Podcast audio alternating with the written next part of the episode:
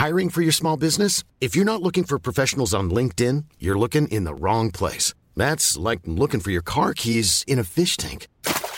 LinkedIn helps you hire professionals you can't find anywhere else, even those who aren't actively searching for a new job but might be open to the perfect role. In a given month, over 70% of LinkedIn users don't even visit other leading job sites. So start looking in the right place. With LinkedIn, you can hire professionals like a professional. Post your free job on linkedin.com slash people today. Wow. Nice. Yeah. What you're hearing are the sounds of people everywhere putting on Bombas socks, underwear, and t-shirts made from absurdly soft materials that feel like plush clouds. Yeah, that plush. And the best part? For every item you purchase, Bombas donates another to someone facing homelessness. Bombas. Big comfort for everyone. Go to bombas.com slash ACAST and use code ACAST for 20% off your first purchase. That's bombas.com slash ACAST. Code ACAST. Here's a cool fact. A crocodile can't stick out its tongue. Another cool fact, you can get short-term health insurance for a month or just under a year in some states. United Healthcare short term insurance plans are designed for people who are between jobs, coming off their parents' plan, or turning a side hustle into a full time gig. Underwritten by Golden Rule Insurance Company, they offer flexible, budget friendly coverage with access to a nationwide network of doctors and hospitals. Get more cool facts about United Healthcare short term plans at uh1.com. On today's podcast, comedian Bron Lewis returns to discuss her new stand up show, Probably. My name is Justin Hamilton, and I am most definitely here on Big Squid.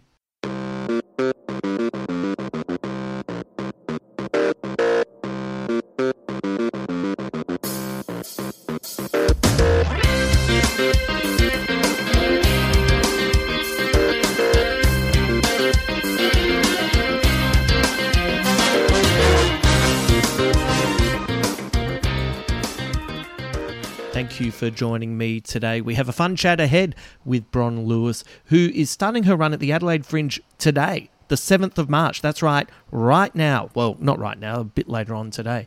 She will be appearing at the Rhino Room from 6:15 p.m. She runs there until this Saturday the 12th. So it's a similar run to what I just did recently and uh, you have five shows to go and check her out. So if you aren't across Bron's work and you listen to this podcast, I think she'll uh, give you a good sense of what her stand up is like, and uh, it is worthwhile checking out her show. She'll be also appearing at the Melbourne Comedy Festival. I'll give you those details at the end of the podcast. Uh, thank you to everyone who came to my show, Little Victories, in Adelaide. It was a real blast to be back in town for the Fringe. And I have to be honest, I honestly thought my time appearing at festivals was over. And uh, look, I don't know what the future holds. Like maybe this is just a one off. I honestly have no idea at this point. But going back to Adelaide was great. Uh, I set myself some goals that I wanted to achieve. There's no point in doing a festival show if you don't know what you want to get out of it. So I set myself some goals and I hit all of them and that is rare. I'll be honest, that is really rare, but it is also great, and uh, it was just fantastic to see combinations of friends that I haven't hung out with in a long time. And uh, the show went really well. All five nights were fantastic. The audiences were great.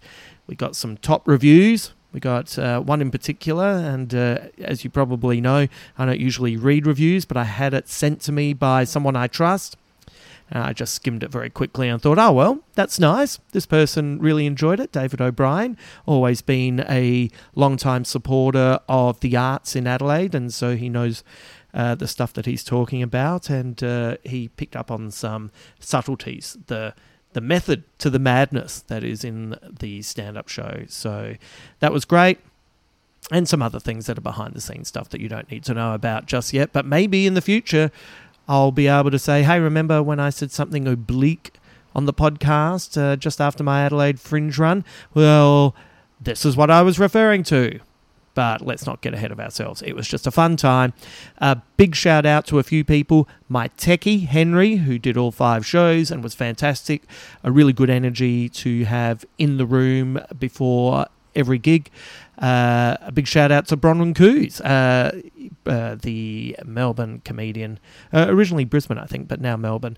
Uh, we were hanging out before gigs, and she was really a nice person to spend time with before the show started. If if you're wondering, go check out my Instagram, Justin Hamilton comedian. You'll see a couple of photos of us together.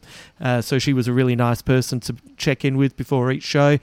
A big shout out also to Craig Egan uh, and Adelaide Comedy, and of course the Rhino Room, owned by Mick and everyone who works there. Adelaide Comedy and the Rhino Room are the spiritual home of comedy in Adelaide. They are going from strength to strength. It is probably the best venue, I reckon, to go and see comedy at during the Fringe and, in all honesty, during the year. So don't accept any watered down imitators, Adelaide. Adelaide Comedy and the Rhino Room have your interests at heart. They do their best with the local acts, and that is the place to go to have a quality, professional, and a fun time. I'll be appearing next at the Melbourne Comedy Festival for two shows only. On April 16th, I will be hosting a live Big Squid podcast with guests Celia Pacquola and Josh Earl. I have a fun idea that I'll tell you about next week. But that will be a fun Sunday afternoon show. And then on the 17th of April, I will be doing a one off performance of Little Victories. Yes, the five star reviewed show will be appearing for one night only. That's an early Monday night show. So if you would like to come and check that out, please do so. Uh, don't think, ah, I'll get around to it, and then realize on the 18th that you've missed both. They're one offs. There's only one chance to see either of them. So if you're keen, I would suggest uh, jumping on that now. And also, since you're uh, a loyal listener of the Big Squid podcast, you can access a Big Squid discount. Just type in the word podcast and you can score yourself some money off your ticket purchase. Head to justinhamilton.com.au forward slash gigs. That is justinhamilton.com.au forward slash gigs, and you can find extra information there. I also have a Patreon site, and when you sign up, you can not only access bonus podcasts, scripts, super discounts to live events, and more, you also have an episode dedicated to you. And today's shout out goes to Emma Oh Yeah. And I really hope this is, in fact, your last name because I love it. I just love it. I just love the idea of you as a teenager getting in trouble from your your teacher and having them say, "Oh yeah, go to the principal's office." There's just the idea of, "Oh yeah," it just it's, hard to be angry at someone called "Oh yeah." It's hard to hard to tell someone off who's called "Oh yeah." And another thing, always feels like they're just remembering it. So don't tell me if it isn't really your last name. I, that's what I want to believe. I love it so much. Thanks for being a Patreon supporter, Emma. I hope you enjoy today's podcast with Bron. I think it's great, so I think you'll get a kick out of it. If you'd like to sign up to the Patreon to have an episode dedicated to you, along with access to bonus podcast scripts, polls, super discounted live events, etc., there's so much up at that site. Head to patreon.com forward slash Justin Hamilton.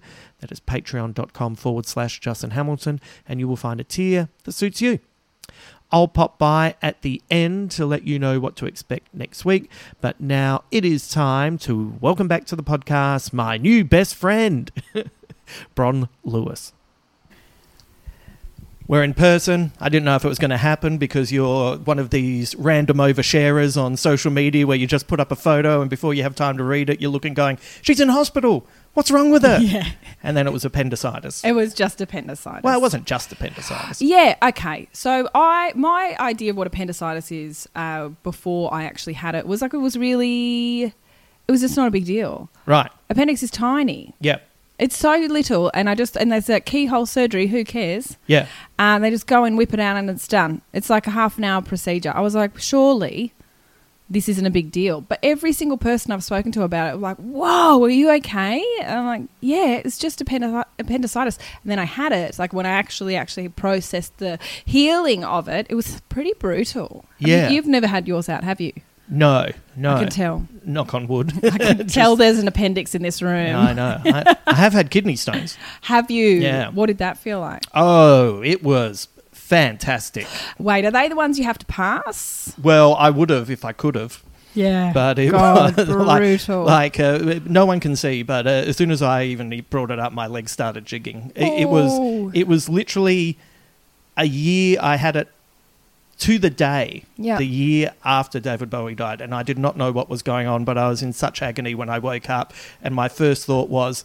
Oh well, if I'm going to die, everyone will just go. Well, he gave it a year, and life's not going to get any better.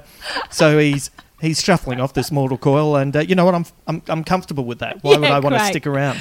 Oh, so that was your grief. That was my grief. Okay, yeah, 365 days of grief will give you kidney stones. Okay. manifested in my urethra as a four millimeter stone. in my- would have loved that. yeah, I think he would have appreciated uh, the, the man who uh, stop, couldn't stop crying uh, while he was trying to solve the world.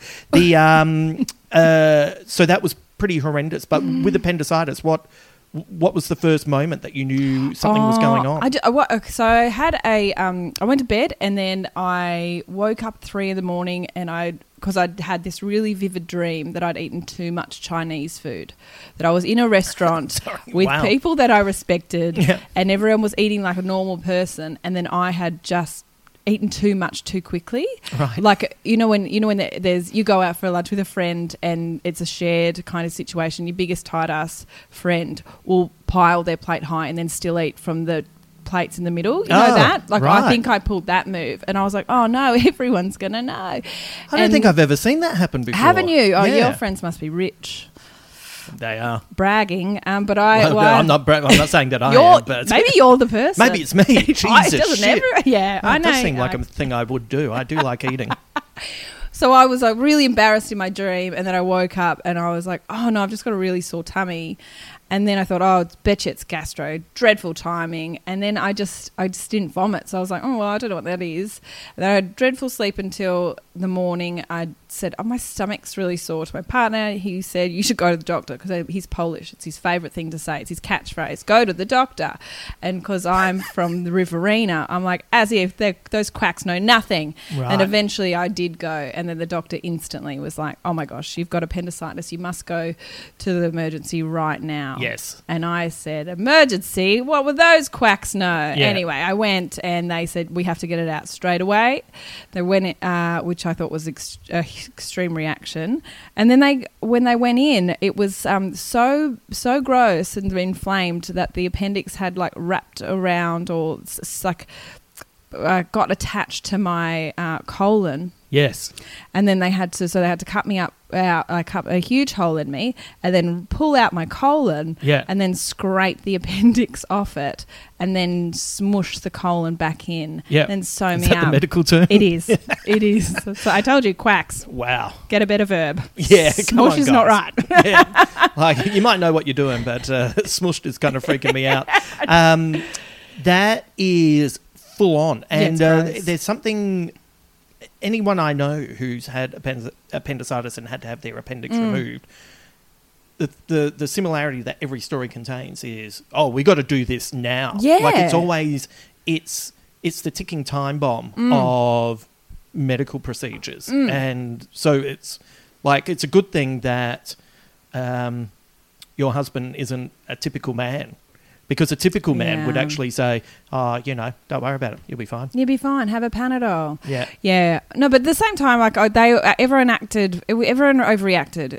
Everyone felt like they were, you know, your auntie that you regret inviting to Christmas. It's like, mate, just relax. it's lunch will be served when it's served. Auntie Right. die, just sit down, you know. But uh, so I feel like everyone was panicking, and I was like, this feels extreme. And then they said they checked, like they sh- uh, shot through emergency, put me in the bed, and then they were like, yeah, this is appendicitis. We've got to get it out. Someone will come through and get you for theatre any minute. And that was like midday. And then they di- they didn't actually take me through till 7 the next morning. What? I was like so wait. What's going on with yeah. this ticking time bomb? yeah shit? exactly as we paused it? Like what do we and they said well you just don't look like you're in a lot of pain so it mustn't be that bad. I was like oh okay i guess i'm but remember how you gave me endone? Like Right. i don't know. So but it's fine. It all worked out. Maybe if you were still feeling the pain on top of the endone maybe that would be yeah i should have really ramped that up yeah That's interesting, though. Uh, I do trust them with that kind of stuff. The when I went in with my uh, kidney stones, it was really funny. Each nurse came in because I was pumped full of drugs immediately. Like they Mm-hmm. Kind of clocked They what was going on from my description, and uh, you know I was just in there by myself, and uh, each each nurse kept coming in, and they were so lovely. But each one one after the other, not knowing that the other one had done it on the sly, came in and said, Hey, I just need to let you know the pain that you're experiencing is the equivalent of childbirth. So Yeah. do not feel bad about this. This is proper pain. I I'd heard yep, that. Thank you. No worries. I appreciate that. And then, you know, a few minutes later, another nurse would come in and say, Hey, I just want to let you know. Yeah. By the sixth nurse, you're like singing along with them because you know Let me guess. yeah, and they were all being very sweet. Like, I'm that's not a complaint, but it's um, No, it They is were a across complaint. Yeah, guys, come on. If we could Right. get together, work out yeah. What kind of comforting words you're going to give. Yeah. A bit of diversity wouldn't hurt. No, you know what? I was much happier hearing that than the you know you've got a four millimeter stone crowning in Oh your two God. millimeter Oh, urethra, and you know it's it's the word crowning. Don't you, say crowning. You went, oh, that is no, there's like- nothing royal about this. There's nothing. Like I would have been. I actually would have been happier with smushed. Oh no! There's a Oh, stone s- smushed in your urethra. Oh golly! God That- and so and so, they, how do they get that out? They just cut in there. Or do Uh, they just, how do they do it? Do Well, I'm do? glad you asked because I have put that out of my memory. But Sorry. uh, so I had to go under, and then they had Yeah. to put a stent down the eye of my penis, and then hello to everyone Oh, who's trying to eat while uh, we're discussing this. Um, and then they had to get tweezers and pull it out, and then they discovered that I had more. stones kind of floating around in my in both my kidneys. And then the mistake I made was I was so paranoid of going through that pain again. So I had the first operation, and then uh, and then a few like a week and a half after it, I flew to Perth and did the Perth Fringe, and then I came back to Sydney and I had the next operation, which was I went under, and they yeah, remove them. they no they uh, uh, with sound waves blasted them, so then you just pass what's oh, left, and I had that twice. like Uh, blew them up. Yeah. Wow. Shatter them. So then you just weed them out. That's amazing. That is amazing. But Did you see them come out? like both both times like uh, Wil Anderson actually came and you know because you got to have Oh. yeah he did Is it he what a question everything Our sip? Yeah, great. Uh, that's where the idea for the show came from um, no you because you, had to have someone with you after you've had general anesthetic and I Okay. lived by myself so he offered he, there was one day where he could come and hang out with me Yeah. And uh, I remember, you know, you know, you're hanging out and you you're you're a bit loopy, and then it's like, hey, I just need to go to the toilet, Mm. and it's you don't know what's going to happen, and and Wil was like. Okay, and I said, "Look, if you hear screaming or crying Or or whimpering or Yeah. anything, just keep watching telly." He said, "Great," Oh god, and I was like, "It wasn't, terrifying. it wasn't sore, but it's, But it's you- confronting to see what happens." And, and, did, and uh, did you see tiny little stones come out? You see a lot of blood. You see a lot of blood. Yeah, liquidy blood. Liquidy blood. Liquidy instead of congealed. No, it's not congealed. It's, no. it's a pretty easy wee, but it's uh, And it is yeah. terrifying. uh, How do you get kidney stones? well, there's Asking uh, for a friend? Well, there's um, like you could just be genetically Great. uh like Bad that, luck, you great. know, or you might not drink enough water, or there's just there's heaps of reasons, but um, who knows? Who knows? Bad luck. Happy birthday. Yeah. So, uh, so you've had your appendix removed. Hmm. So, and now the appendix is uh, is a part of the body. that Correct, yeah. We yes, thank Yeah, you. well done. Okay, next question. And uh, quack. I'm amongst a quack. I knew it. um, it was it was a part of the body that for a long time people thought didn't do anything. yeah. But it doesn't, except explode. I asked the surgeon, I was like, what is it for? And he said, "Eh, we don't know. But doesn't the so are you not on any medication or No. anything? Really? Yeah. All right. I feel like the appendix does something. It does nothing. You should, The, d- the quack said, and I believe every quack, you know me, Yeah. uh, he said to me, it doesn't do uh, anything. It- Maybe it did something when we were cavemen, and it had some, and because we ate a lot of plants, and that Right. was something to do with that. But Right. as he was talking, I trailed off because it was so boring. But he said, but really, we we don't. No one actually knows what it does right. um, which makes me think like when baby's born, just get them out while they're tiny and useless. And So, then- okay. So, Okay. um, I have typed in. By the way, we're uh, for everyone listening. We are also eating donuts. Well, well, so I got these donuts, Mm-hmm. And I was like, amazing. And they're delicious, aren't they? Like, They're holy good. shit! Have you tried the strawberry one yet? oh yeah. Yeah, holy moly! these are really like real like what you see in the movies donuts. yeah, Yeah. and they're not uh, overly dense. They're paradise. Thanks Yeah. so much. What No a treat. worries. But anyway, it's so good that we're talking about all of this stuff while we've got these delicious donuts in front of us. Um, so, so what is the purpose of the appendix? Why do we have an appendix? The entire digestive tract helps with our immune system, but some scientists and doctors think the appendix may be a place for our body to store certain healthy types of gut bacteria that otherwise could be altered or changed during an intestinal illness or with overuse of antibiotics. So that's something that I'd read before. So I figured, Why would you have read that? um, A lot of spare time in lockdown. do you really want me to tell you? Yeah. Is it, wait, is it to do with your kidney stones? No. Okay, go. okay, so um, I went and saw the movie uh, Triangle of Sadness. Oh, I've heard it's very good. Did you like it? I did enjoy it. Okay, right. I may have had too many people rave about it. Oh, classic. But that, I still thought it was Yeah. really good. Like I really enjoyed it, but as uh, a, a movie or a, a piece of entertainment about Mm. class, Mm-hmm. I have to be honest. I enjoyed the menu more, and I also enjoyed season two of White Lotus more. oh my gosh, we've not even talked about that. I'm Yeah. thrilled. Did you watch it with your mum? I did watch it with mum. Then did your mum like it?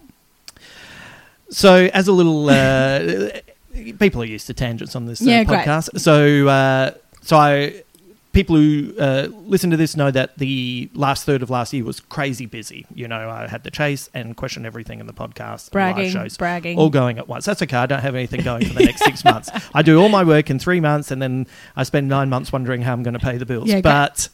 Uh, so I didn't get to watch it while it was on, and uh, I was going back to Adelaide, and I said, "Oh, I'll just," I said to Mum, "I'll just watch it at your place," and uh, she said, "Great." And she was just each week, "Don't let anyone ruin anything. Don't let anyone ruin anything." And I was really good because what I did was I never typed it into anything on any computers or on my phone, and I didn't click on anything. So mm. because of the algorithms, I made the algorithm work for me. So because I didn't click on anything, I didn't see any headlines. I didn't. I didn't see anything Memes, like. no memes. Did you see memes? Didn't see any memes. How did you miss it? They were everywhere. Well, that's because I didn't type it in anywhere. So I just didn't click on anything. No colours, no flowers, nothing. Nothing. And Yeah. it, it, but it worked. Like it literally worked. Like I didn't get that headline like fan favorite dies at the end of one. you go, oh, well, I've worked out who that is just from your clever headline. Mm-hmm, So anyway, managed to avoid everything. Got back, uh, got to Adelaide, got to Mum's house, and she was like, um, "Have you what? Have you heard anything?" I said, "No." She said, "You don't know how anything plays out." I said, "No."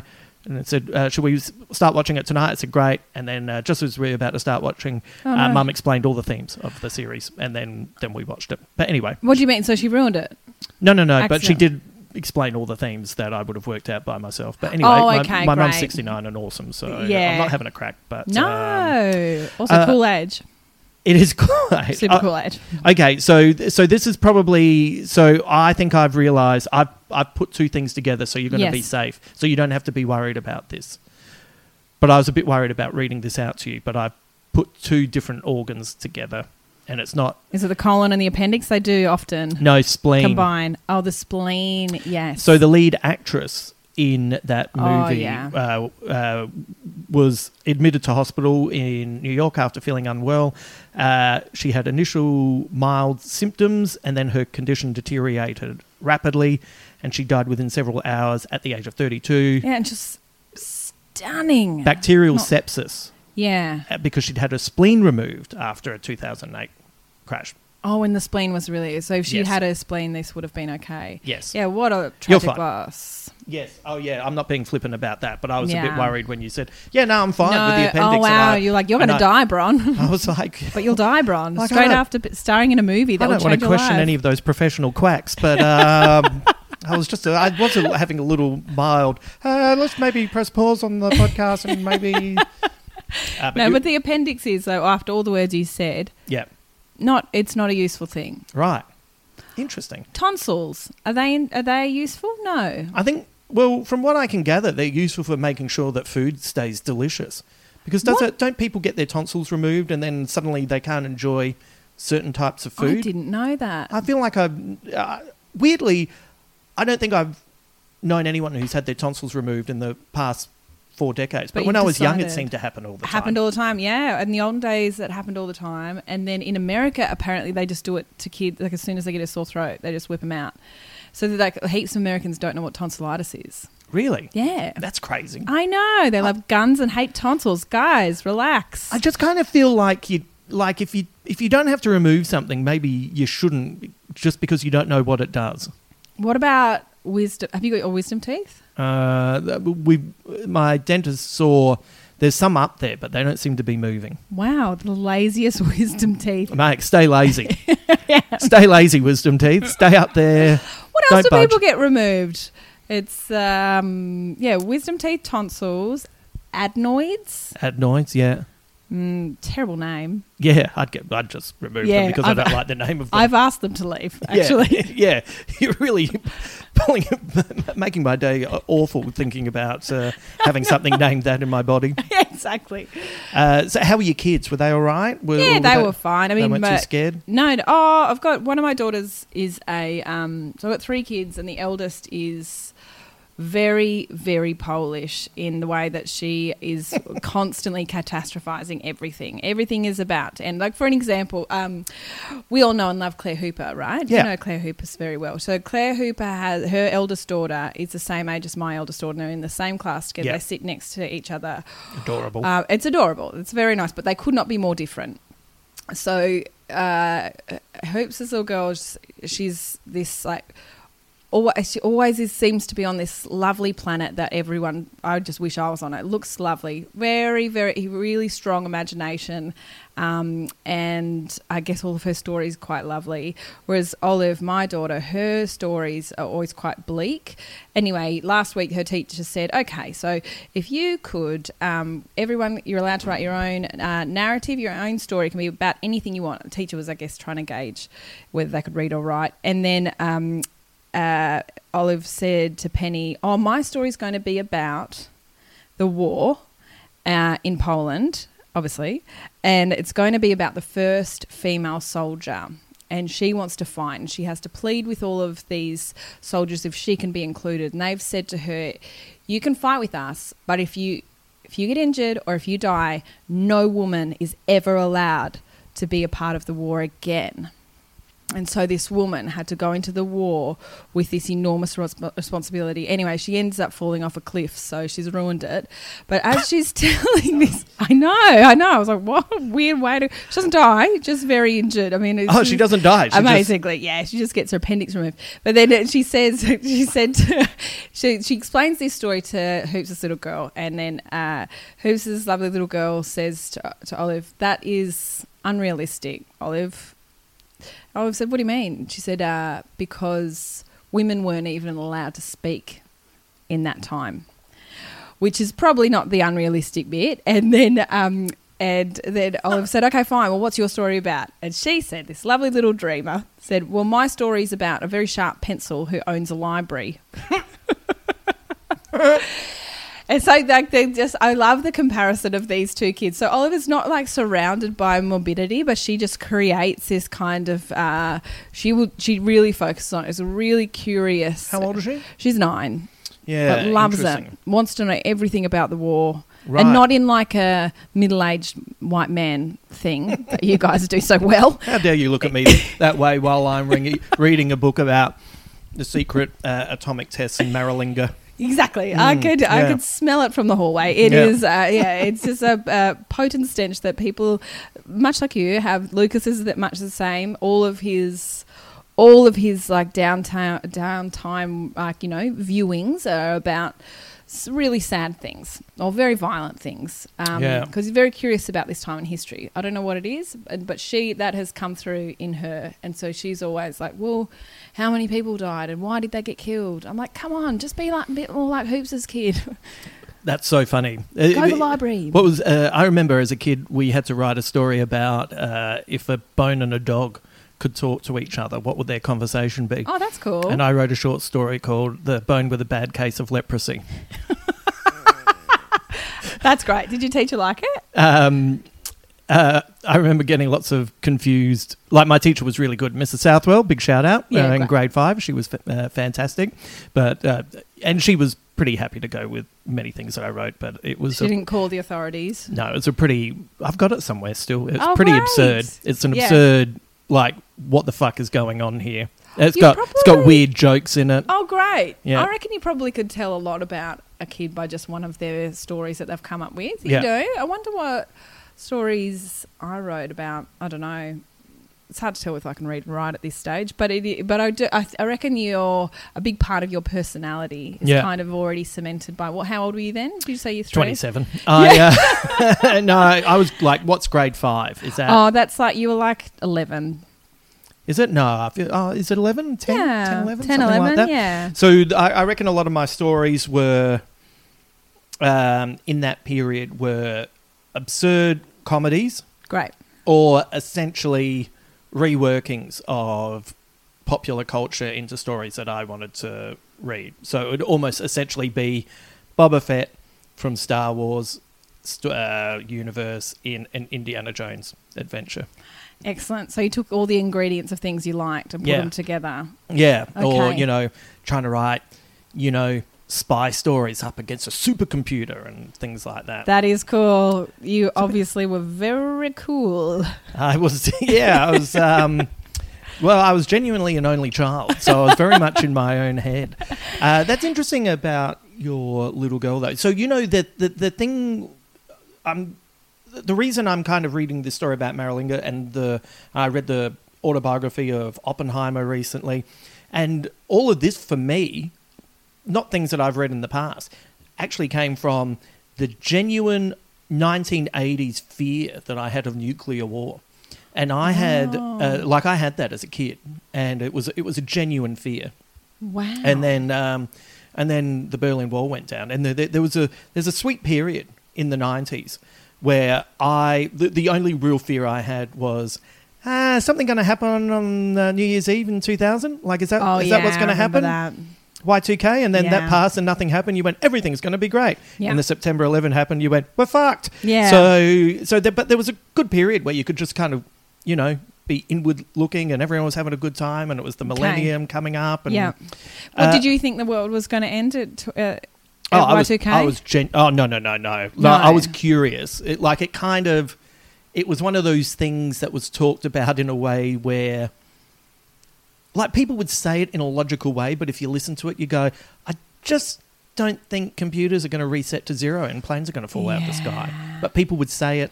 Oh yeah, a girl I went to high school with. Her uh, parents were quite bonkers, and they built a like a bunker underneath the house.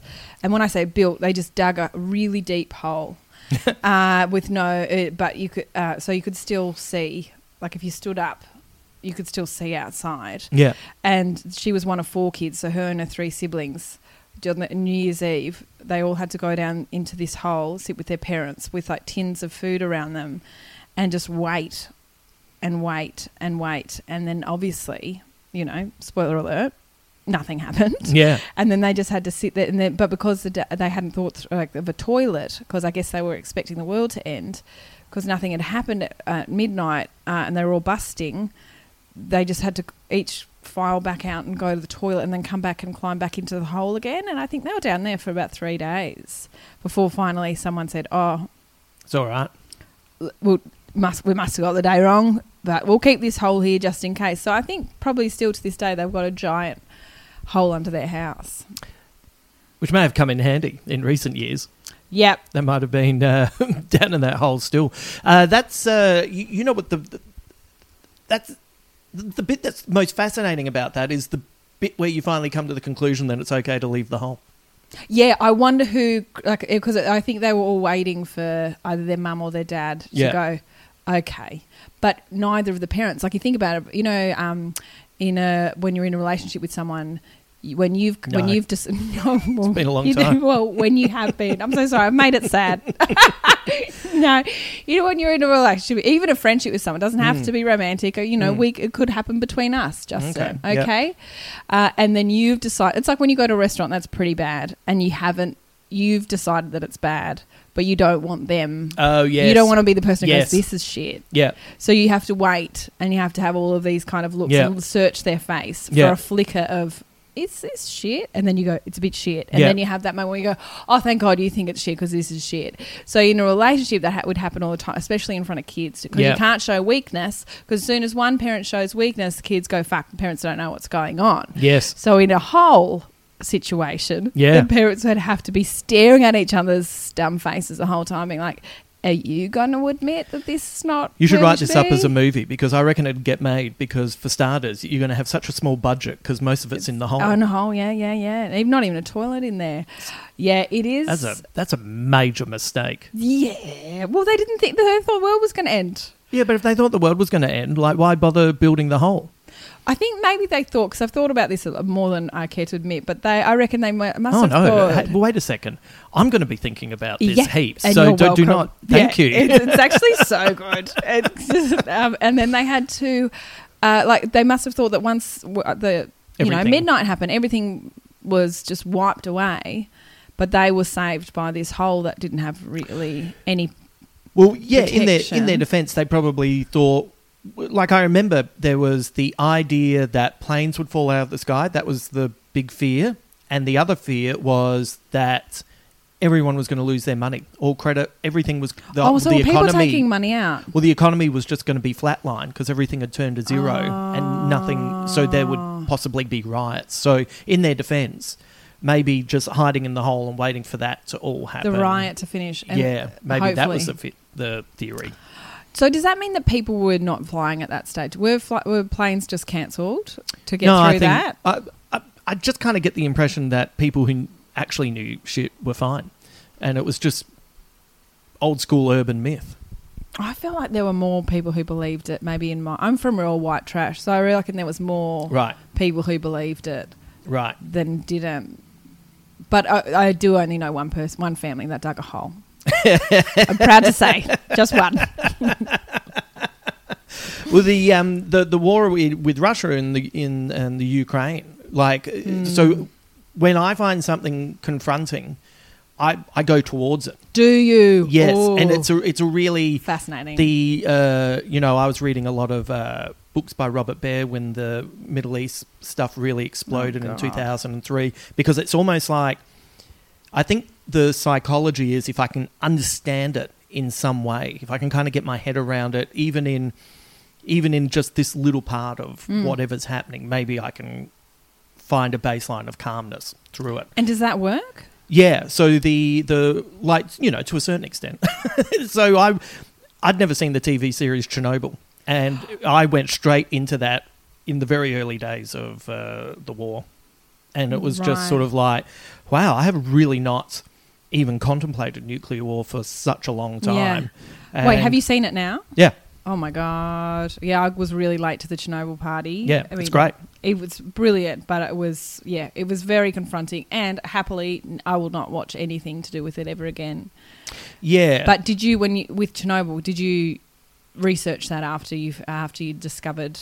Uh, I did a little bit of reading, but it was almost like I'm a so I'm a believer in art and entertainment as being a safe place to experience emotions, and then you can walk away from it afterwards. Yeah. So it's like I'm experiencing this fear while I'm watching this, and I can do a bit of reading, Yeah. and now I can kind of breathe and oh, I'll put on so a record. once it's off, you're like, okay, fine. Where's I can David move Bowie? forward, you okay, know. David Bowie will get me through this, just like my uh, kidney that- stones. Like he has got me through everything. like everything, kidney stones and all. It's Yeah. amazing. But so, but I would find personally that if I studied something, I would it would kind of linger in my brain for a bit too long. Yeah, well, it's still everywhere. still there, But there is also just that part of you that's like, like I don't know, like you can't escape it. Like so, if you can kind of engage with it in some way on your terms, then it takes the edge off Right. for me, anyway.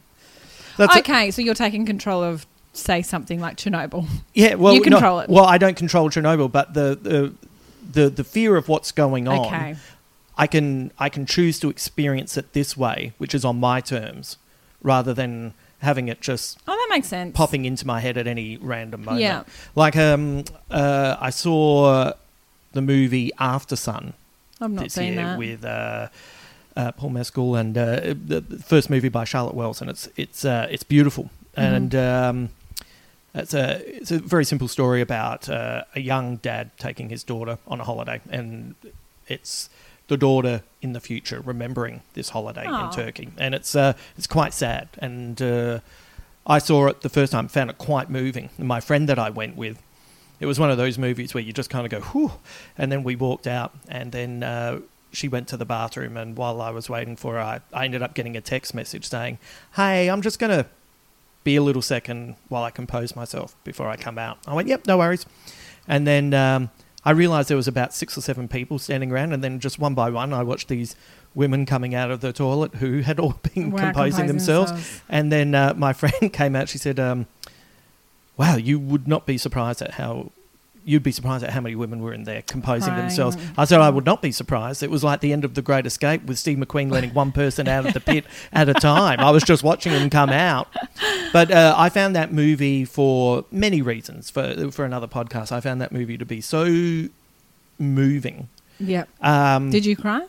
uh, no, but I felt pretty choked, and Yeah. I could feel my chest was about to, you know, when you go, oh shit, this is Is that a kidney stone? yeah. in my in in my lungs, um, and then uh, and then I went. I it was only on previews. I went and saw another preview of it the following week Wow. because I once again it's a it's a safe space to feel these emotions and experience them and come out of the cinema and reconcile with whatever thoughts and memories and emotions that it's brought up but it's it's, it's a safe space because you Yep. can also just walk out and say to someone do you want an ice cream Yeah. And move on.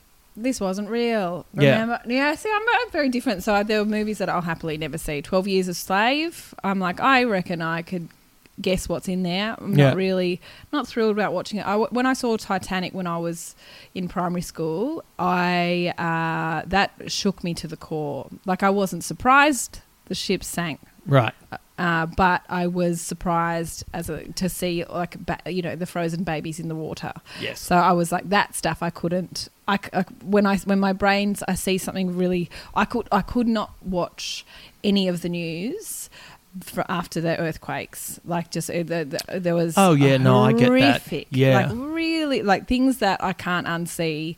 That I understand that it's happened, and I don't want to seem ignorant to be like, well, I just if I don't look at it, it's not real. Like I understand it's there, but I. Like I, I can't shake the images that my brain that I've seen yeah and they will come up when I least expect them. Yeah. and I'll be like, oh great, now But I think the news is different to art. Like for me, the Yeah. news is different to art. Do you know what I mean? Like art is something that, once again, is a safe space. But I, but I also completely understand and agree with people who say, "Fuck that." Yeah, I I, just want to go it. and see Ant Man. Fucking take down yeah, Kang. look, and save I don't Marvel talk universe. like that, and I've never seen Ant Man. I wasn't saying it hey, was hey, you. hey! I on. found that as a personal attack, um, but I haven't been able. I couldn't see which is the movie that. Oh, I couldn't see again. Dance from the Dark with Bjork. Right. You seen that? Yes. Holy hell! Well, there's some movies that it's good to see once. Great to see once. Yeah. There's lots of things like a lot of Lars von Trier ones. Regret seeing. Regret instantly. I Regret. Breaking the Waves. You've seen that one? I haven't seen Breaking the Waves, but I recently watched Antichrist. Oh yes, I went and saw that at the movies, and I couldn't. Once was heaps. oh, it was so it was too many for me. I was, didn't understand. It was like part of like the film festival in Melbourne years Yeah. ago, bragging, and I went and I um uh, with my brother. And we, it was packed, and we are like, "Oh my god!" Like we hadn't, we didn't understand just how popular this bloke was. Oh, right. And we're like, "Yeah, cool, fine, fine, fine." And he had a movie that we had seen. I it was The Idiots. Do you remember that? that No, I one? don't know that uh, one, That no. one was very strange as well. So, but it was way less. It was Graphic. way less graphic. Well, he's a provocateur, and it- it- it- Yeah. like at least I know that going into Antichrist. So But if you don't know that, yeah, I didn't know that. Yeah, the the weapons that she used on herself and him. Uh, Oh. yeah, things that are, we are and the in the movies. It's so loud. I feel really overwhelmed with just like you know the sound of scissors, um, and um, but breaking the waves is one that he. I I think that is maybe the most confront, confronting for me. That one. It's Right. like, but he does. So I and, and I, every single time I've watched a Lars von Trier film, I at the end of it, I'm so angry that Right. that uh, for that experience, like Right. because I, I know that I'm not going to shake it for ages, Right. And so why do you I keep going back? Well, um, that's a good question. I reckon the last time i watched one of his films was in 2012. A Yeah. guy that I worked with was like, oh, I think he was like, I think you'd like this movie, uh, and I was like, oh, okay, great. And it's when um, everyone had DVDs, so he lent it to me, and then I watched it that night, and I was furious not only at Lars von Trier but at the bloke who lent it to me, and I was Right. like, what? What about me? Was that breaking the waves? It was breaking the waves. Right. It is. So I, I, I won't give you the whole thing, but it's about this woman who's got an intellectual disability, and she um, marries this guy, and he has a, a like, and then he has a dre- dreadful accident where he's like kind of in a coma. And uh, then she she gets this idea in her head that if she is promiscuous outside of their their marriage, Mm. then she'll get him better because um, he had like he came to for a bit and was like, I want you to enjoy your life. I might Yeah. look at better, enjoy your life. And so she saw this wish as her as the way to get him better. Yeah. So she goes out and gets puts herself in all these dangerous situations, and then she will hopefully come in like Many of us have those stubborn pounds that seem impossible to lose, no matter how good we eat or how hard we work out. My solution is PlushCare. PlushCare is a leading telehealth provider with doctors who are there for you day and night to partner with you in your weight loss journey. They can prescribe FDA-approved weight loss medications like Wegovy and Zepbound for those who qualify. Plus, they accept most insurance plans. To get started, visit plushcare.com slash weight loss. That's plushcare.com slash weight loss. Hey Dave, Yeah, Randy. since we founded Bombas, we've always said our socks, underwear, and t-shirts are super soft. Any new ideas? Maybe sublimely soft. Or disgustingly cozy? Wait, what? I got it. Bombas. Absurdly comfortable essentials for yourself And for those facing homelessness. because one purchased equals one donated. Wow, did we just write an ad? Yes. Bombas. Big comfort for everyone. Go to bombas.com slash ACAST and use code ACAST for 20% off your first purchase. come in the morning like full of hope, hoping to see something's different. And then she was like, okay, so that wasn't dangerous enough. So she keeps upping the ante and upping the ante of these uh, sexual endeavors that she's doing. And it is bleak and it is graphic and like the sex scenes are very kind of like oh they're gritty Yeah. and uh, everything about it is um, like there's zero hope for humanity in it Yeah. like no one comes off good in this film, and so you left feeling quite gutted Right. and um, angry. Right. And I can't, like, as I'm saying it, I'm like taken back. As I'm explaining it, I'm taken back to these parts in the movie that I that will live in my brain forever, and I'm angry that they're there. Well, if it's any consolation, that sounds exactly like something I want to watch at the moment. Well, then But- great, great. But I, but I also need to point out, I don't always want to watch that Yes. kind of stuff. But Mm. it's um, Sometimes Ant Man. yeah, maybe. But it- it's the uh, but I need um, uh, like it, it's you know, there's just certain points in your life where you need a broader palette of experiences, and I don't know. I'm, I've hit a point where I need things to have a little bit more to say, and uh, th- I feel like there's been in the world of entertainment, a lot of the really mainstream stuff is just a bit pappy and just not Sure. not that interesting to me at the moment. So that's why I'm going more into that direction. But it doesn't mean I can't enjoy something that's just just fun. Yeah, I mean, But- I don't watch things that are just fun. I don't want to make it seem like I'm like I'm No, no, scared no. of like grim things, but I do. I, I, I sometimes when I when some I've gone down a um a journey, uh, dragged through a journey uh, that is very. Uh, it's just super confronting. Like anything Lars von Trier. At the Yeah. end of it, I'm like, ah, god damn it. I hate that I went there. Yeah, And Dance in the Dark, so sad. yeah, So sad. She Yeah. wants to dance. Where's her eyesight? yeah. Where is her eyes? How's she gonna? How's she gonna dance? Someone should have looked behind the lounge. I might have just fallen out. the uh, yes, look, I never judge anyone who says that's not for me. It's interesting that you keep going back to those, though. So maybe there is a part of you that goes. Well, it's kind of like, uh, do you like scary movies? See, I'm not a big fan of scary movies. I like Why? unsettling movies.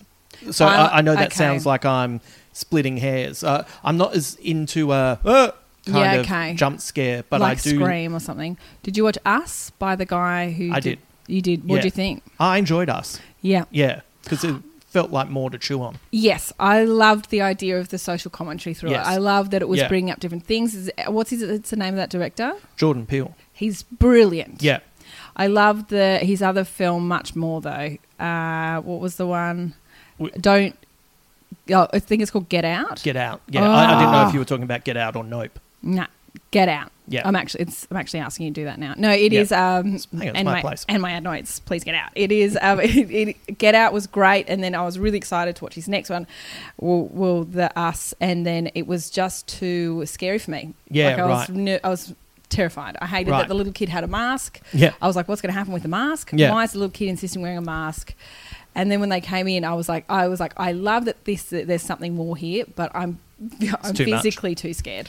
uh, I watched Barbarian recently. Oh, I've never seen it. And, who, uh, who directed that? Uh, it's a new director. Can't think of their name off the top of my Okay, head. what But, happens? Uh, well, I reckon um, uh, the premise is uh, a woman goes to stay at an Airbnb that she's booked, and when she gets there, someone's already staying there, and Oh. it's been double booked. And I, i- if you're, I don't like nice. super scary movies, and I watched this, and I reckon it's one of those movies that you are better off.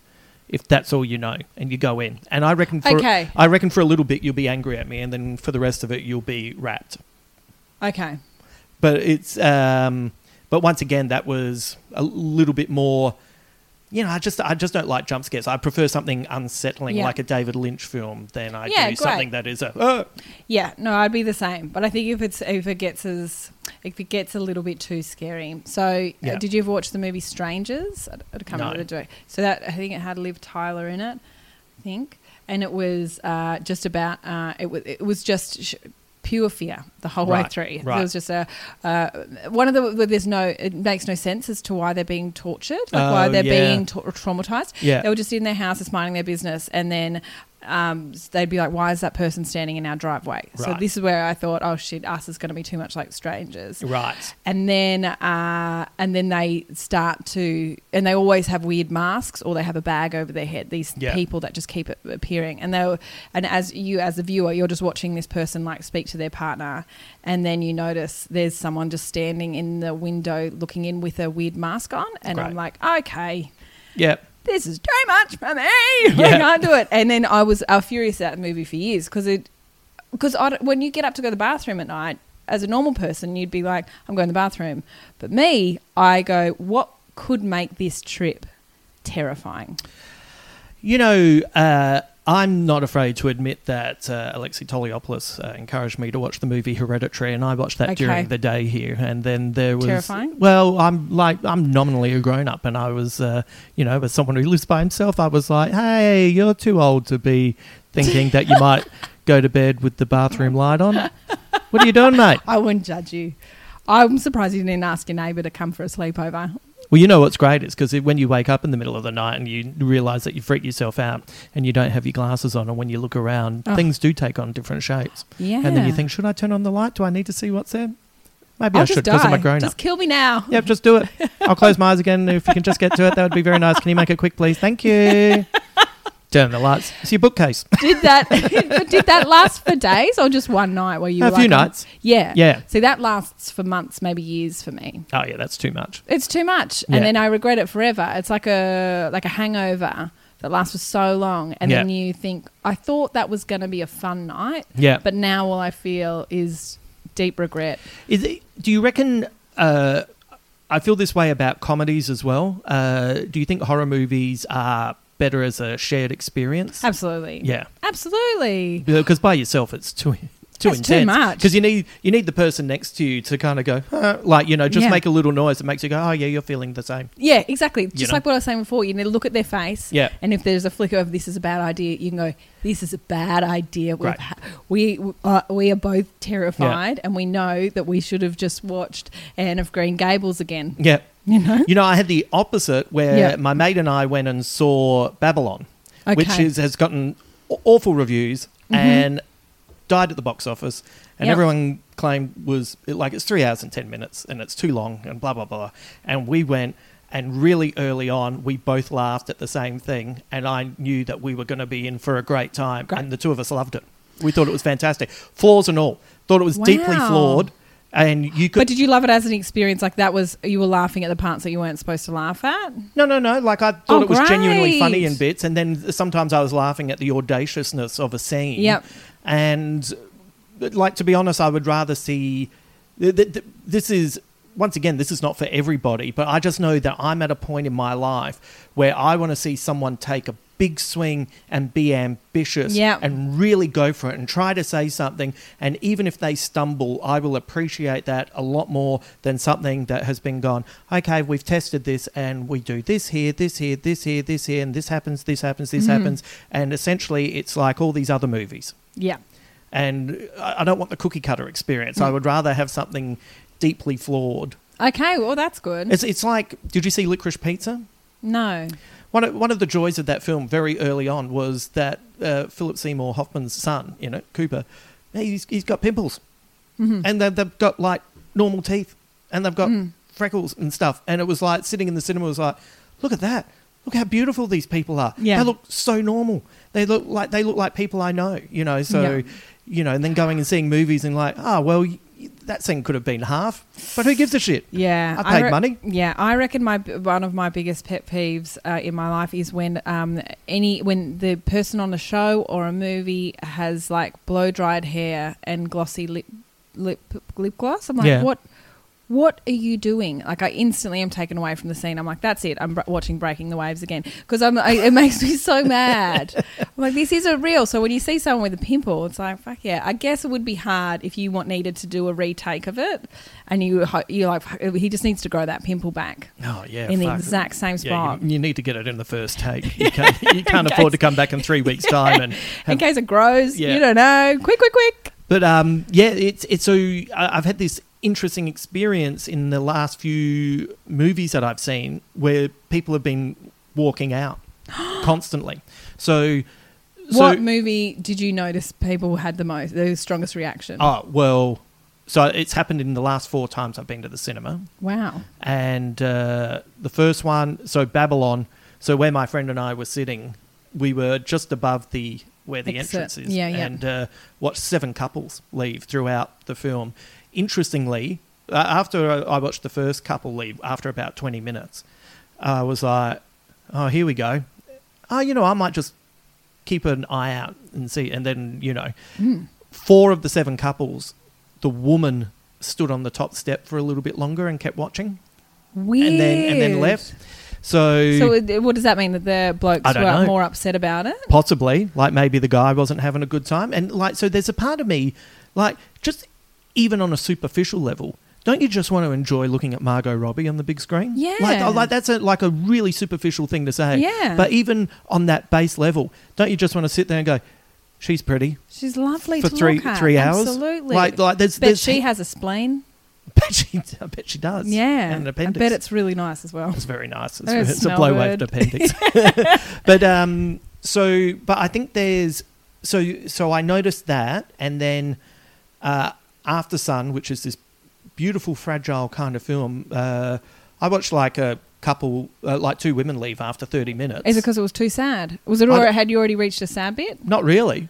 And the movie goes Oh. ninety minutes. There's a reason we're called the weaker sex. That's your comment. down. I do not need to say anything and have that taken We- out I'm of just context. reading what you wrote down there. That's I can't write. Everyone knows that I'm dyslexic. Uh, the- you- that's that's just hieroglyphics for me to remind myself that I can't write. Um, but th- but they left after half an hour, and it wasn't really even at the sad bit, you know. Oh, so that was interesting. And then I saw Tar with Kate Yep. Blanchett, and I thought that was a fucking masterpiece. Great. I just and thought people left that one. I saw a couple of people leave that one, and I was that got awards, didn't it? That got it's winning of awards, Yeah. but um, and that means something well, it, like Cate Blanchett is phenomenal. like she's so magnificent in this. Mm-hmm. Like I would like to see Michelle Yeoh win the Oscar for best actor because uh, actress because I think she's great. Mm-hmm. But it'll be a fucking travesty if it's not Cate Blanchett. Yeah. Like Cate Blanchett should win best actress, best actor, best supporting actress, best supporting actor. Best she is so good. Direct it. Wow, great. Like she's so good, and it's a real, it's a hell of a movie. It's like watching a, a Kubrick kind of film Mm-hmm. about this woman. It's like you know how Kubrick can be sometimes quite funny Yeah. in these really kind of weird Yeah. moments, and it's also one of those films that we could both watch it together and enjoy it, and then at the end we could be discussing it, and you could say, "Oh my god, I can't believe she said blah blah blah," and I could say, "Oh, I thought I was kind of on her side when she did that." You go, "Oh, really?" You know? That's fun. yeah. Yeah, okay. But I saw people leave that. What was the other Why one? do you think they were leaving? What would you, what was about it? So that's yeah. So that's a really, really interesting question, and I have been thinking about this for weeks. Uh, uh, and what was the other film that I saw? I forget what the other film Was it Ant Man? No, no, Ant Man just came out uh, Okay. yesterday. no, but it was something pretty fun, and it was it was really good. Uh, but it was just, I think there's a um, Triangle of Sadness. Yes. I saw people walk out of that after half an hour. Have you ever walked out of a film? No, Never. I paid money. It's this is where I'm upset. How do these are these people made of money?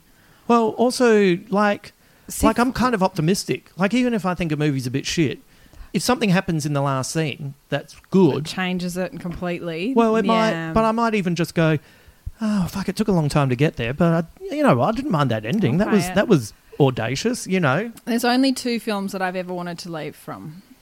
Antichrist, yeah. but I didn't. I, was going to say, yeah, Antichrist, and, and honestly, I probably should have. And the other one was Halloween H2O Oh, yeah. with Mike Myers and Yeah. um, Jamie Lee Curtis. yeah, not the funny Mike Myers, by the way. Uh, No, that would have been no, much better. That would have been much better. Yeah, Yeah. that was in I reckon 1998, and I went. We snuck in. I was 12, and then I snuck in with some friends. oh Jesus! Yeah, you're too young. We were like, "Yeah, we did it. We made it." And then it was so scary Yeah, um, that the people were laughing at us because we were so frightened. right, Yeah. right. So it was like it was a combination of fear and shame Yeah, for an hour and a half or however long that yeah, movie went, and we but we stayed till the end. yeah. Right, Yeah, and that's why I'm so damaged. So that's why I'm a comedian. right. That's how it, full circle. There we go. There's there's There a secret origin, but yeah. Uh, so I wonder if it's because you know after you know like we're, we're post pandemic Mm. technically now, and I wonder if. Uh, like I don't know what it is, but I wonder if it's patience. Like maybe there's a lot of people at home watching a movie for 20 minutes and Yeah. going, "This isn't for me," or It would be hard now for new film make, like, for, for any director to be like, we have 20 minutes to convince them to stay. yeah, And uh, I guess there was a bit of a less pressure before in this whole Netflix situation. Yeah. It's like, well, they've paid money, of course, or they've hired the DVD. It costs six dollars sixty for one night at Video Ezy. Of course, they're going to watch the whole thing. yeah, But yeah, people would be like, let's just go home and do anything else. But it's movies are still dear. I haven't been a long time. How much are they? 20, well, you know, depending on when you go, you could be up at like 20 bucks. Like, well, you, you could probably be paying like 55, No. 60 bucks between the two of you. Oh, Like, So, you know, like if you've gone out, like you've probably made an investment to see a film. Yeah. And uh, I just kind of, I, I don't know. Like, is it, uh, you know, I keep coming back to like when I was a kid, hmm the biggest TV show that I knew of was MASH. And MASH, Oh, and MASH was, the worst. you hated MASH? Oh god, it was devastating when that came on in the afternoon. It was like, no, where's Rugrats? Where's Heartbreak High? Oh, yeah. Well, Every no- afternoon, Mash. Why would they think the kids would want it? Oh, I, hang on. When was it on for you as a 4 kid? p.m. in the afternoon or oh, that's 3:30. insane. No, no, no. It was a seven o'clock show when I was Oh, uh, when see, I that was makes a more kid. sense. It was after it was after Rugrats. Yeah, no, no, no. It's too it's it's too much of a grown up show for Yeah, a exactly. 4 I didn't show. get it. That's ridiculous. I wasn't a white middle aged man yet. Yes. Well, well. Here's the thing. It was a seven o'clock show, and it was the biggest show on TV, and it was a comedy. Yes. But sometimes there would be serious episodes Mm. that were no laugh track, dealing with the horrors of war, Oh, and when it was quite ahead of the For curve For the entire for the episode. entire episode. Oh, And you- wow. And you know what you did? You accepted it. Yeah. You went, oh yeah, this is one of the serious ones. Mm. Now, which ones did I prefer? I preferred when they were wearing Hawaiian shirts and dressing gowns and playing poker and Mm. picking on Frank Burns. But when I saw an episode that was a black and white serious one and they were talking about the horrors of war, I was like, yeah, cool. And you, you just accepted it. Yeah. But I trust now, you guys. like, because it's MASH. That's what you do. But Mm. now I, I feel like things are so careful and, you know, like it, I I just, you get 20 minutes into a film and you go, nah, No thanks. like maybe maybe something happens in 10 minutes that m- it makes sense to you. But like, Yeah. I, like once again, if people want to leave, they want to leave. But I just, it's it just doesn't make sense to me. Seven couples left. Seven couples, yeah. That's amazing. And as I said, the the, the, the, the four women that stood on this top step and maybe watched for a couple more minutes, I found to be they, were might- the ones. Yeah, what a twist. If I could have. If I could have annoyed everyone and pressed pause on the film to run down and just say, "Hey, just a quick thirty seconds," uh, d- did you want to leave? Because I get the feeling you were just at least enjoying the Yeah. dresses. I've Like- got some questions. Give me 20 minutes of your time. I know Yeah. that's your deadline. Uh, Yeah. And so did they did did anyone was it always in the first like half an hour or did no, no, no, no. It's, it's, it's So a three got- hour, 10 minute film. So, you know, it was coming at different intervals. But um, yeah, I don't know. It's 3 just, hours and 10 minutes is a long time. But Don't they get me would wrong. have they would have sure, does everyone know how long a movie is before they go in? maybe they don't. Like, I look these things up. But, uh, Yeah. like, I knew the folly of, the, like, don't get, like, I- I'm right handed. If you had given me 10 darts to throw with my left hand at the print, and, and then wherever they landed, you just made edits, I reckon they all would have been correct. Like, I'm not saying the Yeah. movie wasn't flawed, Yeah. but I would rather watch something that's ambitious, that's, you know, Got it. collapses under its um, own weight of, you know, trying to uh, hit something. Yeah. Then so you reckon pre-pandemic people were more patient with with film?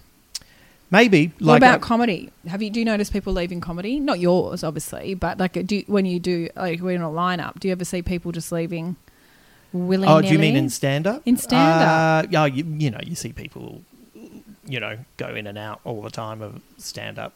I think. But more so, do you find that you see more people leave? or no, that Uh, no, that remains but, the but same? nobody goes to see comedies at the cinema anymore. Oh, they don't. No, like when was what was the last big comedy that you saw? Or even heard anyone talking about? Oh, like I went and saw don't the movie. Bros last year uh, in a, in a small screening because I got to interview the director. Oh, cool. And it was a gay rom com, Right. and uh, I I was there with uh, two other journos and uh, two of the camera crew who were going to be filming. Mhm. Uh, two hilarious gay guys behind me, and we had a ripper time because we were all laughing out loud, and then you started to Oh. recognise people's laughs, and you were setting each other off. And but now I know people who've watched it by themselves and said, "Oh, it was okay." And I'm like, I just feel like if you were sitting next to, if you it were sitting in that group, experience together. you would have had a really good time. Yep. Well, this is actually so. This is it's it's funny how um, everyone's experience around you obviously influences your own. And so last. Uh, so Valentine's Day, two nights ago, you and I were on the same bill, and we were at the comedy store, and it was great, and it was a really good night. Uh, and then the next night, so last night was Galentine's Day, so Yes. it's a very similar lineup. Less like no men were No on the men. lineup, but there were uh, a few extra women, but it was much the same. Same time of the night, uh, same, uh, uh, you know, half of the comedians were the same, but the crowd were so ready to Yeah. have the best time of their lives. Yep. They had decided it was a girls' night, Yep. and this, vi- like the energy in the room was just electric. Yeah. Like it was, you had. You did not have to. I could have just said hello at the start, and they would have laughed. It yeah. was author. yeah, exactly. exactly. And then, but I had, um, uh, but I, everyone had such a killer set that at Yeah. the end we were like, I've no idea if those jokes were good. That, Yeah. but the crowd was the crowd was in. Yeah. They'd invested. They wanted to do it, and so people were leaving like wiping tears from their faces. I know that like uh, the even the headliner last night, she was like, I don't really want to be here, but it was one of the like the biggest crushes I think I've ever seen. So Yeah. she left being like, fuck, that was amazing. Yeah. But it was the group's decision Yeah. to do that. Well, I I, I think that is, I- I think that's the battle. Yeah. Like you got to go in, whatever the movie, whatever the show, you got to go in going, I'm going to love this. well, you ha- but that's the crazy thing is you have invested. Yeah. You've paid twenty five dollars to walk in there. Yeah. Wouldn't you be like, I'm gonna like something in this? I paid over a hundred to see the picture of Dorian Gray, and I sat in that theater, and I was ready to go, and I'd heard great things about it. Yeah. And then at the end, I realised that everyone hadn't talked it up enough. I thought it was a fucking work of masterpiece. Is this the one that you went and saw twice in the same day? No, no, no, no, no. This was No. uh, the uh, theater. No, no, I didn't see Aftersun on the same day. It was a week later. No, But- no. Remember the one you went and saw? You were like, it's the best movie. Oh no, I see you're talking about Play. No, I'm talking Yeah. about the. Maybe you said that you had a. There was a movie that you were like, it's going to be the best movie of all time, And you like spoke it up for me. months and months and months and months and months. What was that movie? Oh, that's with Hoops. That was Interstellar. Interstellar, great. Yep. Yeah. Very similar. I walked out Adam Richard out of uh, the first session uh, that I saw, said goodbye to him, grabbed Hoops by the hand, and took her down and sat next to We're doing it again. And Yep. you loved it just as much. Yep. Yeah. Even great. more. Even more. Yeah. Because you're And they, invested. the, and they were the perfect people to go with because Adam and Claire both enjoyed how insane that was. yep. Okay, great. You know what. Claire's like? She started dancing on the spot with excitement. Oh, you've already seen it. Um, but no, this was a play. But you know, there was a. Um, so it has lots of screens, like lots of big screens that move across the the stage, and there's people filming her. So sometimes she's performing to the audience, Oh, sometimes right. she's performing to the screens. There's so much technical stuff going on, and uh, there was a breakdown with what turned out to be about 13 minutes to go and so they Oh, had to stop. And the lights came up and they had to reset everything. And so we had like about five minutes of sitting there you know everyone's just like "Uh," and then they restarted again and then you you were just back into it. And But it didn't didn't take away from no that. it was fine. Great. And because you're invested. Like you're Because invested, and you just oh it's a tech problem. Oh well they've sorted it out. Yeah. okay we're back. But if you if there's a bit of cynicism about Yes. then you- you're not going to enjoy that next 13 minutes because you're like, Ugh, I paid good money and now this is fucked up. Do you know what I mean? Yeah, so I think, 13 minutes of my life. Yeah. you know, maybe I don't enjoy Babylon if I go in thinking it's going to be genuinely a, a, a masterpiece. But if I know that, Yeah. you know, oh, maybe this is.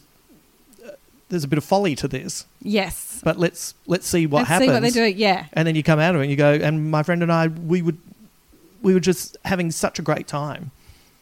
And if someone said, yeah, but this, this, and this, you go, yeah, but it's better than seeing something that's Yeah, by the numbers. done. Yeah, I've done it before. Yeah. Anyway, so this is an hour preamble to say, what's your new show about? Uh, it's not about film, let me tell you. Uh, it's a yeah, it's it's a it's a it's a moment between me and Lars von Trier. Yeah. Um, it's no, it's absolutely nothing to do with film at all. It is. It's called Probably, and it is about um, those moments where you uh, say definitely, but you absolutely mean probably. I'm in like this cusp of my life where I'm like Right. in between things. Like Yeah. I'm in between. Uh, like I'm just starting to start my comedy career and you know, three years ago. So Is this, sorry, is this, uh, how many solo shows have you? This is my second one. second one. Yeah. so my yeah. last one was called Yep. Yep. And this one's called Probably. Sure. So a little less committed, uh, but it is, uh, yeah, so I'm halfway between two things. I feel like it, there's lots of like cusps I'm on the verge of, or, or like, you know, farewelling a time of my life. And so it's all about mm, like, you know, this transition. And it starts with uh, the story about my grandma who was uh, a formidable woman. She was the matron of the um, hospital in the Riverina. Uh, terrifying woman. Was chain smoked and drank scotch a lot. Probably on the job too. Didn't matter. No one questioned her. Billy Lewis was a scary lady. Yeah. Okay. Yep. Uh, and uh, she played golf um, even in the magpie season, and when no one else would because they're terrifying. Yep. And my grandma play, was playing golf one day, and a magpie swooped her um, so ferociously that it got its beak got stuck in her head, Goodness. uh, and uh, it flapped about for a while. I'm not sure how she got it out, and I kind of don't want to know. Like Yeah. I want to have this lovely. Like I want to pretend that she kind of just grabbed it Yeah. and just threw it to the ground, and Yeah. then they had a moment where they're like, "Who's tougher?" Yeah. and it would be Billy Lewis. But it, but I would think about like what would be more scary? what would be more scary? Would it be having a magpie stuck in your head or having a woman stuck in your face? So this kind of like Yeah. yeah. So the Full on uh, time for the magpie. yeah, so it's kind of the, the lot of the pre- like a lot of the premise that goes through is what's worse. So Yeah. you look at something and you go, "Wow, that looks really rough," and you go, "Yeah, but Probably. probably the- yeah, could be worse for the other person or the other thing or the bird. I don't know. Yeah. But I'm very excited about it and bring it to uh, starting off in Adelaide in the start of next month. Um, Adelaide, then Melbourne. It'll be my first ever Melbourne Right. comedy festival, which I'm very excited about. But I live there now, so um, all of these fears that people have, they're like, "But it's so expensive." I'm like, "Who cares?" Um, I live You- there. Well, you're there? I'm there. I Yeah. may as well do a one month of a show. Who Well, cares? it, it's much more expensive when you have to pay for a, hotel. month's worth. Forget of, it. Yeah, Forget it. yeah. You'd That's why I'm yeah. doing two nights. Oh, you are. Okay, yeah, great. Get in. Where are you? Where's out. your show? Uh, I'm I'm doing a live Big Squid on the 16th, uh, 3:30 on a Sunday, and then live show on the Monday. Oh, at great. Where? 7:45, somewhere in the somewhere, city. somewhere. Yeah. Great. Yep. Uh, Somewhere so the make sure hall. you go, guys. Yeah. There's too much information there. Yep. uh, and then I'll take it. To, I'm going to bring it to Sydney, um, which I, I brought my first show to Sydney. I wasn't expecting lots of people to come, but it, both two nights it sold out. Tiny room doesn't great. matter.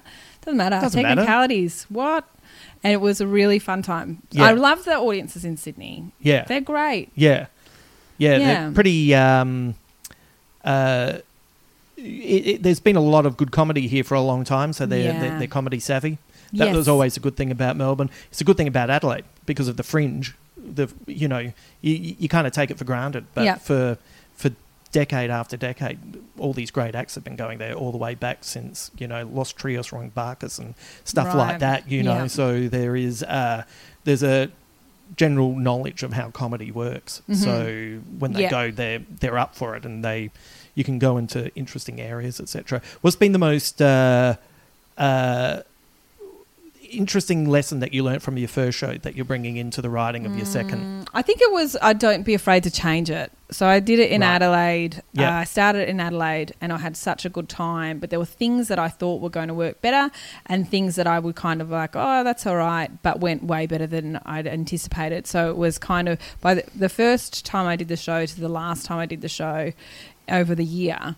It was almost a completely different show. Like Yeah. there was like the bones were there, Yeah. but I changed it in a different way. Yeah. I like went, was far more physical uh, by the end. Um, uh, and because I'm still trying to work out who I am as a comedian, because I'm only three years in, I'm still like, well, maybe I'm, maybe I'm a physical kind of lady, and then it's, and then it actually feels really good rather, rather than standing there. Yeah. I'm not deadpan. I'm never going to be deadpan. Stop Yeah. asking me to be deadpan. But I think there were times where I was like, maybe this is funnier if I deliver it like that. So it's interesting that you say that because Mm. I hadn't seen you perform for a little while, Yep. and then we did the gig on Tuesday night, and it was more physical. It is more physical. It's more fun. And it was the first thing that I noticed. Wow, That okay. was new in the way you were presenting yourself.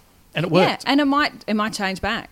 Yeah. But at the moment, I'm having a really good time being really silly. Oh man, like these are like they, these are the years that were when I think back on my career, they were the best. I was talking to uh, uh, so I uh, interviewed um, uh, a comedian, uh, documentarian, and an old friend of mine, Charlie Hill Smith. He's got a new comic book coming out, and Oh, cool. uh, uh, Charlie was the MC at my first ever gig. Mm-hmm. oh, and great. um, you know, we were discussing. Um, never had a bad idea. yeah. Had heaps, had heaps of bad ideas, but never thought they were bad, and you just did them. And then, if it worked, you were like, "Huzzah!" And if Yeah. it didn't work, you went, "Ah, oh well, Oh my god. well, let's. I've got all these other ideas. Let's do this." Mm. You know, it's like, Is this your way of telling me all my jokes were bad? look, I didn't- was trying to find a way to couch it. You've gone through a You're lot, very lady. physical now. Yeah. And that's all my feedback. yeah, Uh, and uh, yeah, keep up the yeah. physical stuff. But no, but it's like it's you know you, you just did things, Mm. especially because we were in a group with a recurring audience. So it like like Charlie and I did a duo act that we would do now and again that we would just do yeah. called uh, the the Cunning Stunt Brothers, Incredible. Gerbil and Hamster Cunning, and we were stuntmen, and um, and it was just something that we'd do now and again. Yeah. but we did that for years. Fun. And yet, it, because you get return audience, they just go, "Oh, they, they're doing they're doing the Cunning Stunt Brothers," Excellent. you know. So, Why'd you stop? uh, Finished. I think things just like the the room stopped, and we just all kind of dispersed, and Yeah. then I, uh, and then the duo, the uh, the proper duo I was in, that broke up, and then I took some time off, and then I reinvented myself as a stand up, and then I had to learn how to be a stand up. So when you say when you say that you miss this part that I'm in, because I'm still in this, I'm still working it all out. Yeah, and you've obviously worked it out.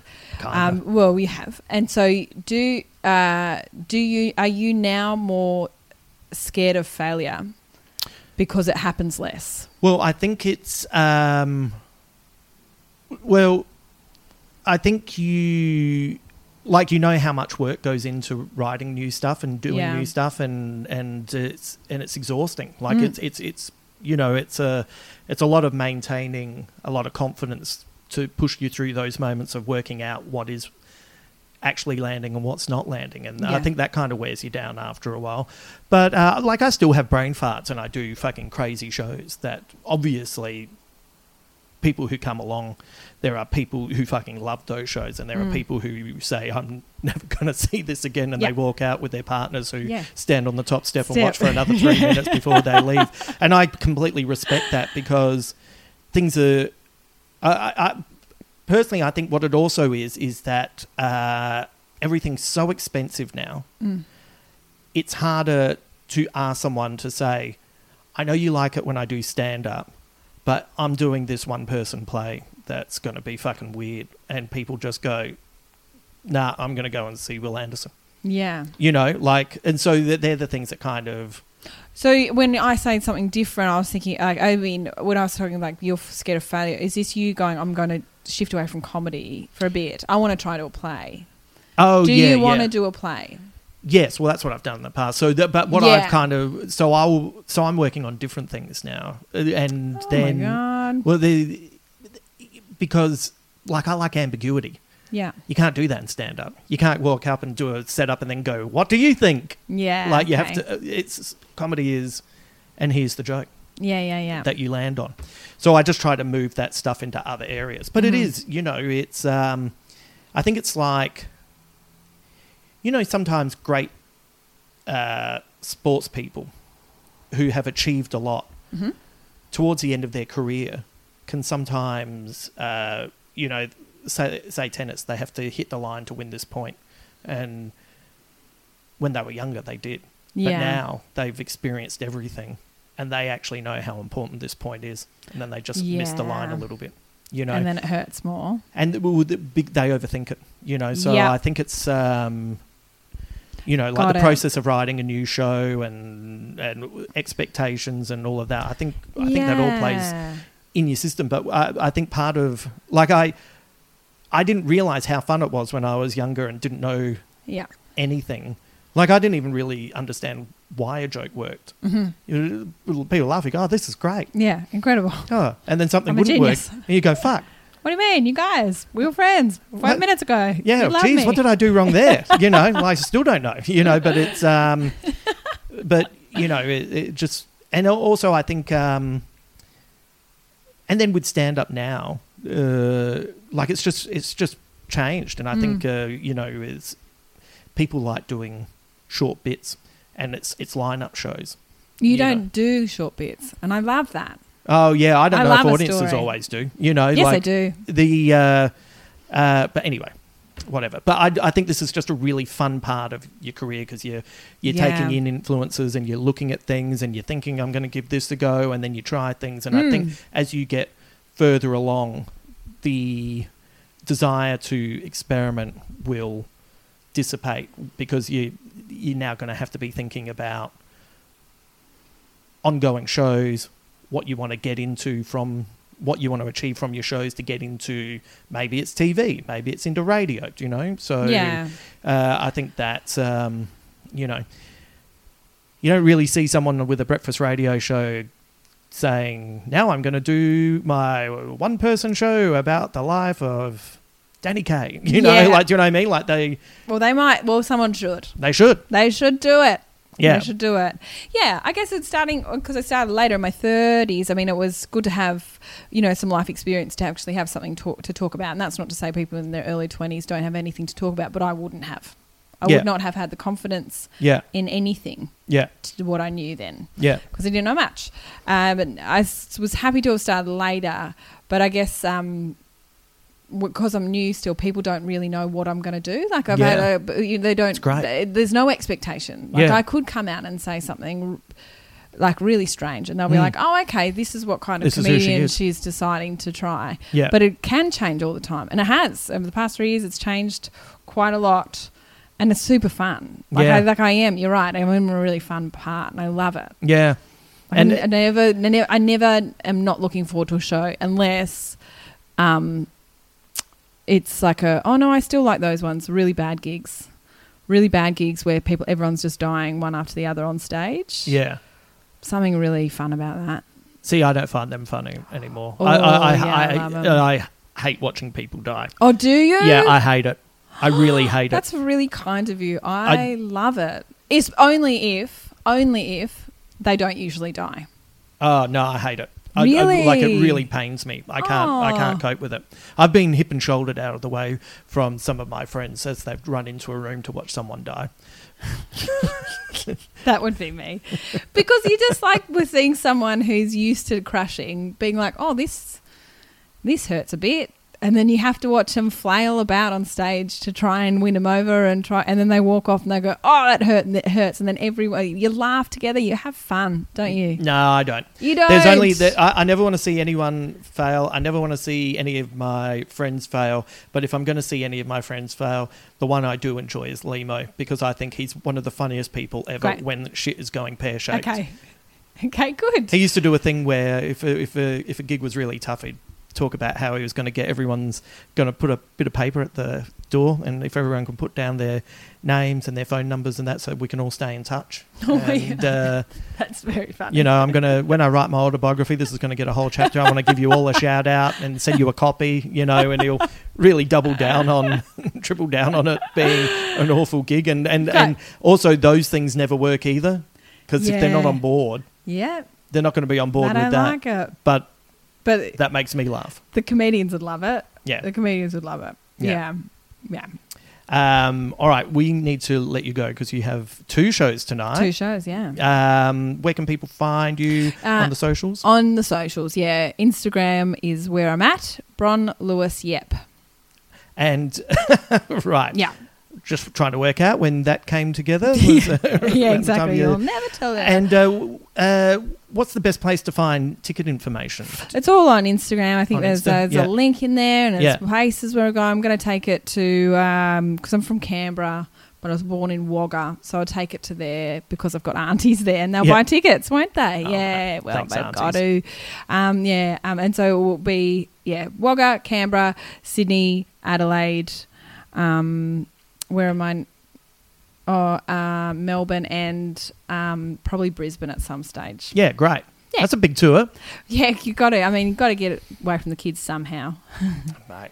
That is. Uh, My partner's loving it. it's going really well. it's um it is one of those things where it's like well it's good because then you come back to the kids and you'll have new stories to tell them that they'll Yeah. be right into They love green room stories. Yeah. yeah, and uh, you know your partner will be rapt to see you yeah. He'll be like, "Oh, tell me much more about the industry I don't care about." I'll Yeah. like, "Definitely, sit down." yeah he'll love yeah it. yeah that was a really funny story about that person that i've never heard of before Yeah, uh, yeah, oh and they died did they yeah sure great I retell their joke, and he's like, "Well, I don't get it." I'm like, "Yeah, well, I guess." I guess it's not my joke to tell. Uh, Yeah. yeah, Yeah. doing well. It's going well. It's Yeah. magic. quickly bring your daughter in to tell me about why this woman has got the pressure of uh, leading the army uh, for, for all females Way to the world. ah dear all right thanks for coming along let's Oh, finish these donuts you.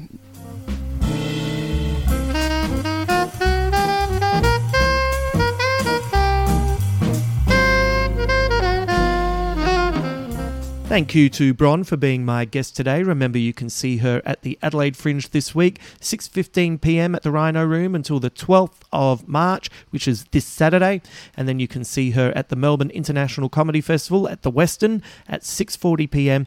30th of March to the 23rd of April. I'm taking a guess she's not doing Monday. She didn't tell me that, but when you look her up, uh, just check in case you think, oh, I'll see her on a Monday, and then you miss out. I'll be appearing in Melbourne with Big Squid Live on the 16th of April with guests Celia Pacquola and Josh Earl. And my solo show, Little Victories, is on the 17th of April. That is a Monday night. So I'm there Sunday and Monday of April, 16th and 17th. Go to justinhamilton.com.au forward slash gigs and use the promo code podcast to save yourself some money on your ticket purchases. Thank you to Emma for being our Patreon supporter of the episode. If you'd like to access the bonus podcast scripts, super discounts for live events, and more, head to patreon.com forward slash Justin Hamilton and you can find a tier that suits you. I'll be back next week with three podcasts. Three. Chitter Chatter on Monday morning with Adam Richard. Hopefully, it won't be as scary as his shark facts that he gave us last week. Tuesday is a brand new Pass the Ammo with author Garth Jones, where we cover the film Sons of Steel.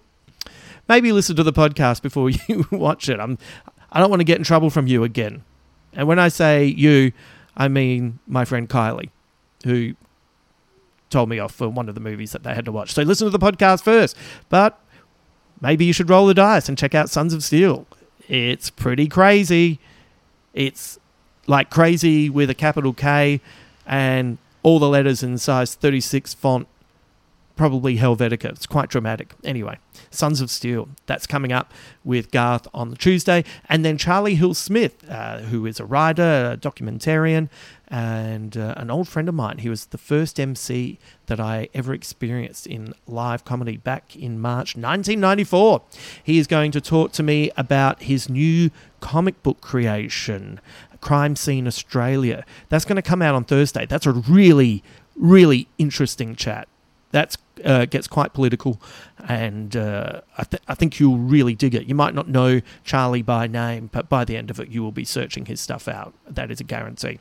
So that is another big week that is coming up on the Big Squid podcast. Let's finish today with a quote from Joan Rivers. I don't exercise. If God had wanted me to bend over, he would have put diamonds on the floor. Makes a lot of sense, doesn't it? All right. Thank you for listening. Uh, I appreciate you uh, checking in. Until then.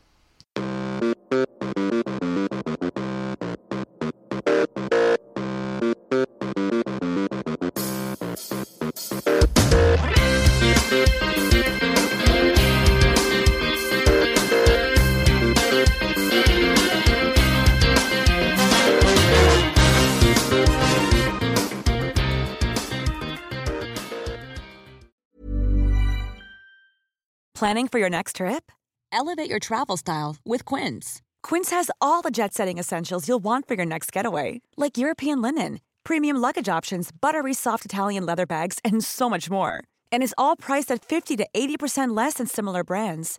Plus, Quince only works with factories that use safe and ethical manufacturing practices. Pack your bags with high-quality essentials you'll be wearing for vacations to come with Quince. Go to quince.com/pack for free shipping and 365-day returns.